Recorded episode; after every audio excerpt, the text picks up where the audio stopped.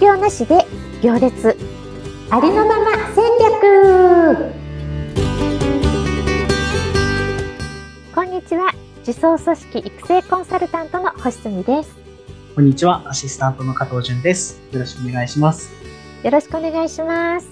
はい、えー、前回はですねえー、スミさんの独自のサービスが生まれるまでのプロセスとして、幼少期から成人までのお話をしていただいたんですけど、今回はですね、そのシリーズの社会人編ということで、えー、社会人から仕事までのお話をしていただければと思います。よろしくお願いします。はい、よろしくお願いします。ありがとうございます。こんな私語りで本当にいいのかっていう感じがしますけれど。いやすごく聞きたい内容です。本当ですか？ありがとうございます。はい、はい、あの18歳から私自活を始めたんですよね。で生まれた時からさお風呂なしだったから自活を始めても風呂なしアパートに住んでたんですよね。もうねずっと風呂なしの銭湯通って。えー、えー、はいはいはい。そうなんです。でバイトいくつも掛け持ちする日々で。うん、で二十歳の時にあの車の免許取りまして。車が趣味になったんですよね。で、住んでる風呂なしボロアパート以上の駐車場代を払って。安い中古車なんですけど、真っ赤な86トレノに乗ってたんですよ。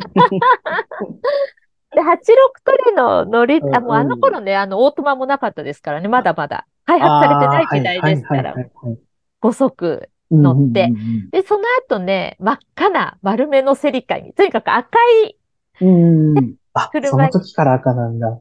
そうなんですよ。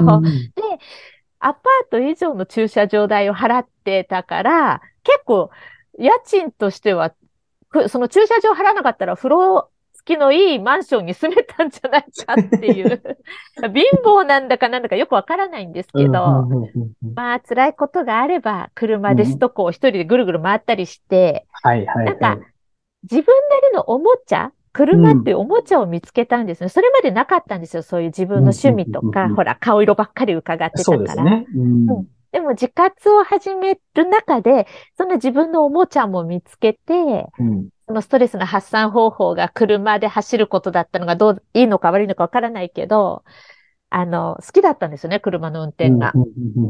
うん。そんな自分の世界もこう作り始めた感じですね。はい。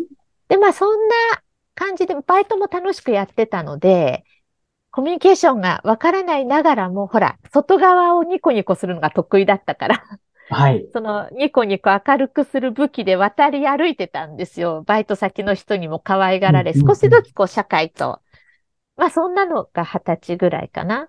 だけど、保育園に勤めて、二十歳で保育園に勤めたら、なんか女のいじめに遭いおいや、なんかすごかったんですよ。私にだけ挨拶しないとか、私にだけ情報を伝えないとか、見えないところでこの手の甲をシャーペンで刺されるとか。そんなことするんですか？いや、なんかね、すごかったんですよね。で、その女のいじめは結構辛く感じました。さすがに。だけど、今思うとですね、なんかやっぱり私も、そういうオーラを出してたし、常識知らないところがあったから、うん、あいじめられ、いじめる方にも、いじめられても仕方なかったのかなって今は思うんだけど、当時はほらそんなことわからないから。まあ、そうですね。うん、うん。ただでさえ自尊心低くて私なんかダメって思ってるのに、さらにいじめられても私なんかダメなんだわって思ってましたね。うんうんうん、で、それがピークに達すると車でぐるぐるみたいな、そんな まあそんな感じだったんですけど、うん、あの、25歳の時に運命のお仕事に出会うわけですよ。本当にこれが私の運命を変えました。変えました。はい。あの、公立の学童保育の指導員になったんです。公立の学童保育の先生をなんか新たに募集してる記事を見つけて、あの試験を受けたら受かって、えーはい、そうなんですよ。学童の先生になれたんですね。で、保育園より小学生のが合ってたんです、私。保育園はそんな、まあ子供たちとは楽しかったけど、ほら、先生たちにいじめられて辛かったんですよね。なんか合わないなって。はい。うん。で、あの、ほら、外から見たらお遊戯したりだの、絵本読んだりだの、ゆったりしてるけど、裏は戦場なんですよ。ああ、なるほど。本当に。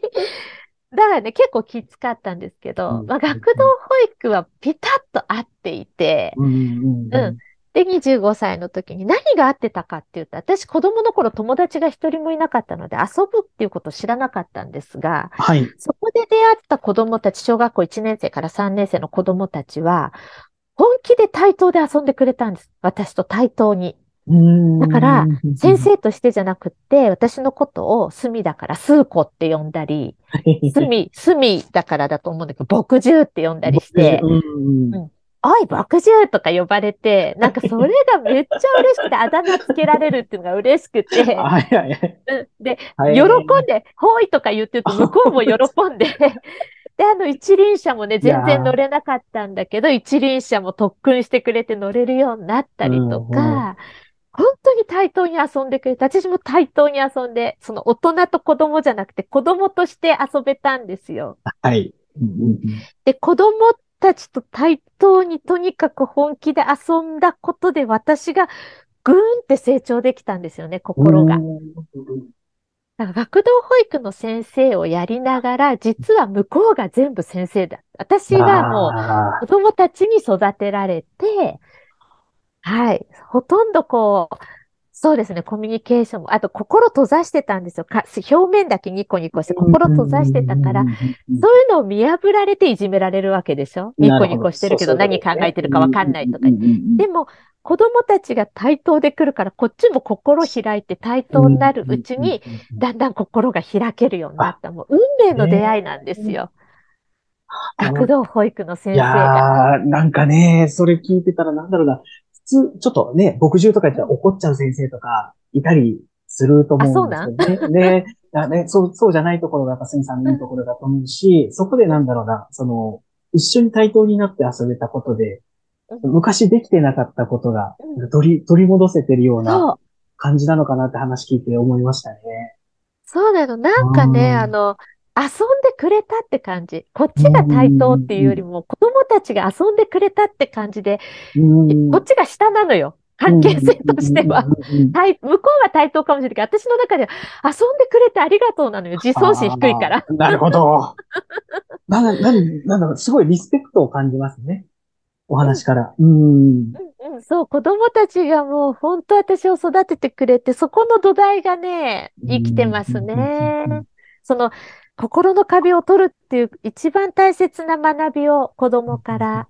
で、25歳の時に初めて自分の意見、今まで意見あったかもしれないけど言語化できてなくって、人に合わせてばかりいた人生なんだけど、だからいじめられもしたんだけど、初めて私は先生とは呼ばれたくないっていう、そんな小さな意見なんだけど、うん。うん、初めてそこで意見を言えるようになって、うん、自分の違和感も大事にして自分の道を作り始めたのが25歳から、かなり遅咲きだと思います。で、5年やって、本当にこう、心も子供たちがこうほぐしてくれて、うん、で、既存の教育に違和感だとか違和感大事にして独自の教育をそこで模索したりとか、なんだろうね、そこ、そこまでもカタクナだったのに急にこう、自分の道作り始めてるんですよね。もう子供パワーだと思うんですけどね。で、30過ぎたら、本当の本来の自分が顔を出し始め、うん、そこで転職をするんですよね。うん、はい。はい。あの、介護ヘルパー200人を管理育成するお仕事に転職したりだとか、うん、何を土地狂ったか、なんか自分の力試したいと思って、小料理屋でいきなり起業しちゃったりだとか、それが多分本来の自分なんですよ。昔封印してただけで。はい。うん。あとは、その、えー、っと、日本語しか話せないのに、海外一人旅行っちゃったりとか、極端でしょ？そうですね。そう、そこでなんかチャレンジ精神、そもそも持ってた行動力あるっていう本来の自分に戻って、あの、なんかこうやってたんですよね。うんうんで、海外から帰ってきて、まあ、ナンパされてノリで結婚したら、その相手が DV で、またなんか昔の自分に戻っちゃう。辛い日々に戻っちゃう。辛いですね。長男の嫁で、なんかもう本当に顔色を伺って、もう夫を怒らせないように怒らせないようにって頑張ってたら鬱にもなり。ちょっとそこもあの深掘って聞きたいですね。次回もそのシリーズで、ぜひ。え、ほんとこんな話でいいの？調子よく喋ってたけど。お話を聞かせていただければなと思います。はい。はい。参考になるんですかね、この。いやー、ぜひちょっとその、ね、またそこ盛り上がろうとしてたところでまた落ちるわけです。落ちちゃったんですよ。ね、そこの話も僕はすごい非常に興味がある ありがとうございます。次回もお願いできればと思います。はい。はい、で、それで、あと、あの、僕がね、あの、今、星さんに質問してるんですけれども、おい、加藤、こんなことをもう質問しろよっていうことがあれば、あの、質問フォームから どんどん送っていただければ、僕があの質問を代読させていただきますので、ぜひぜひ、またご質問もいただければと思います。はい、ありがとうございます。なんかこんな話で本当に大丈夫ですか？自分語り、はい。めちゃくちゃ、あのー、楽しいです。あとね、あのー、伝わってると思うんですけど、星さんの目がすごくね、今キラキラしてるので、この感じも伝わればいいなと思っております。いや、なんか自分の話みんなしたいから、私も今気持ちよく話してるけど、聞いてる方はいい、どうなのかなって心配しながら。そういったところももしね、感想があれば、率直なご意見いただければと思います。はい、そうですね。はい、ぜひお願いします。はい、では今週もありがとうございました。ありがとうございました。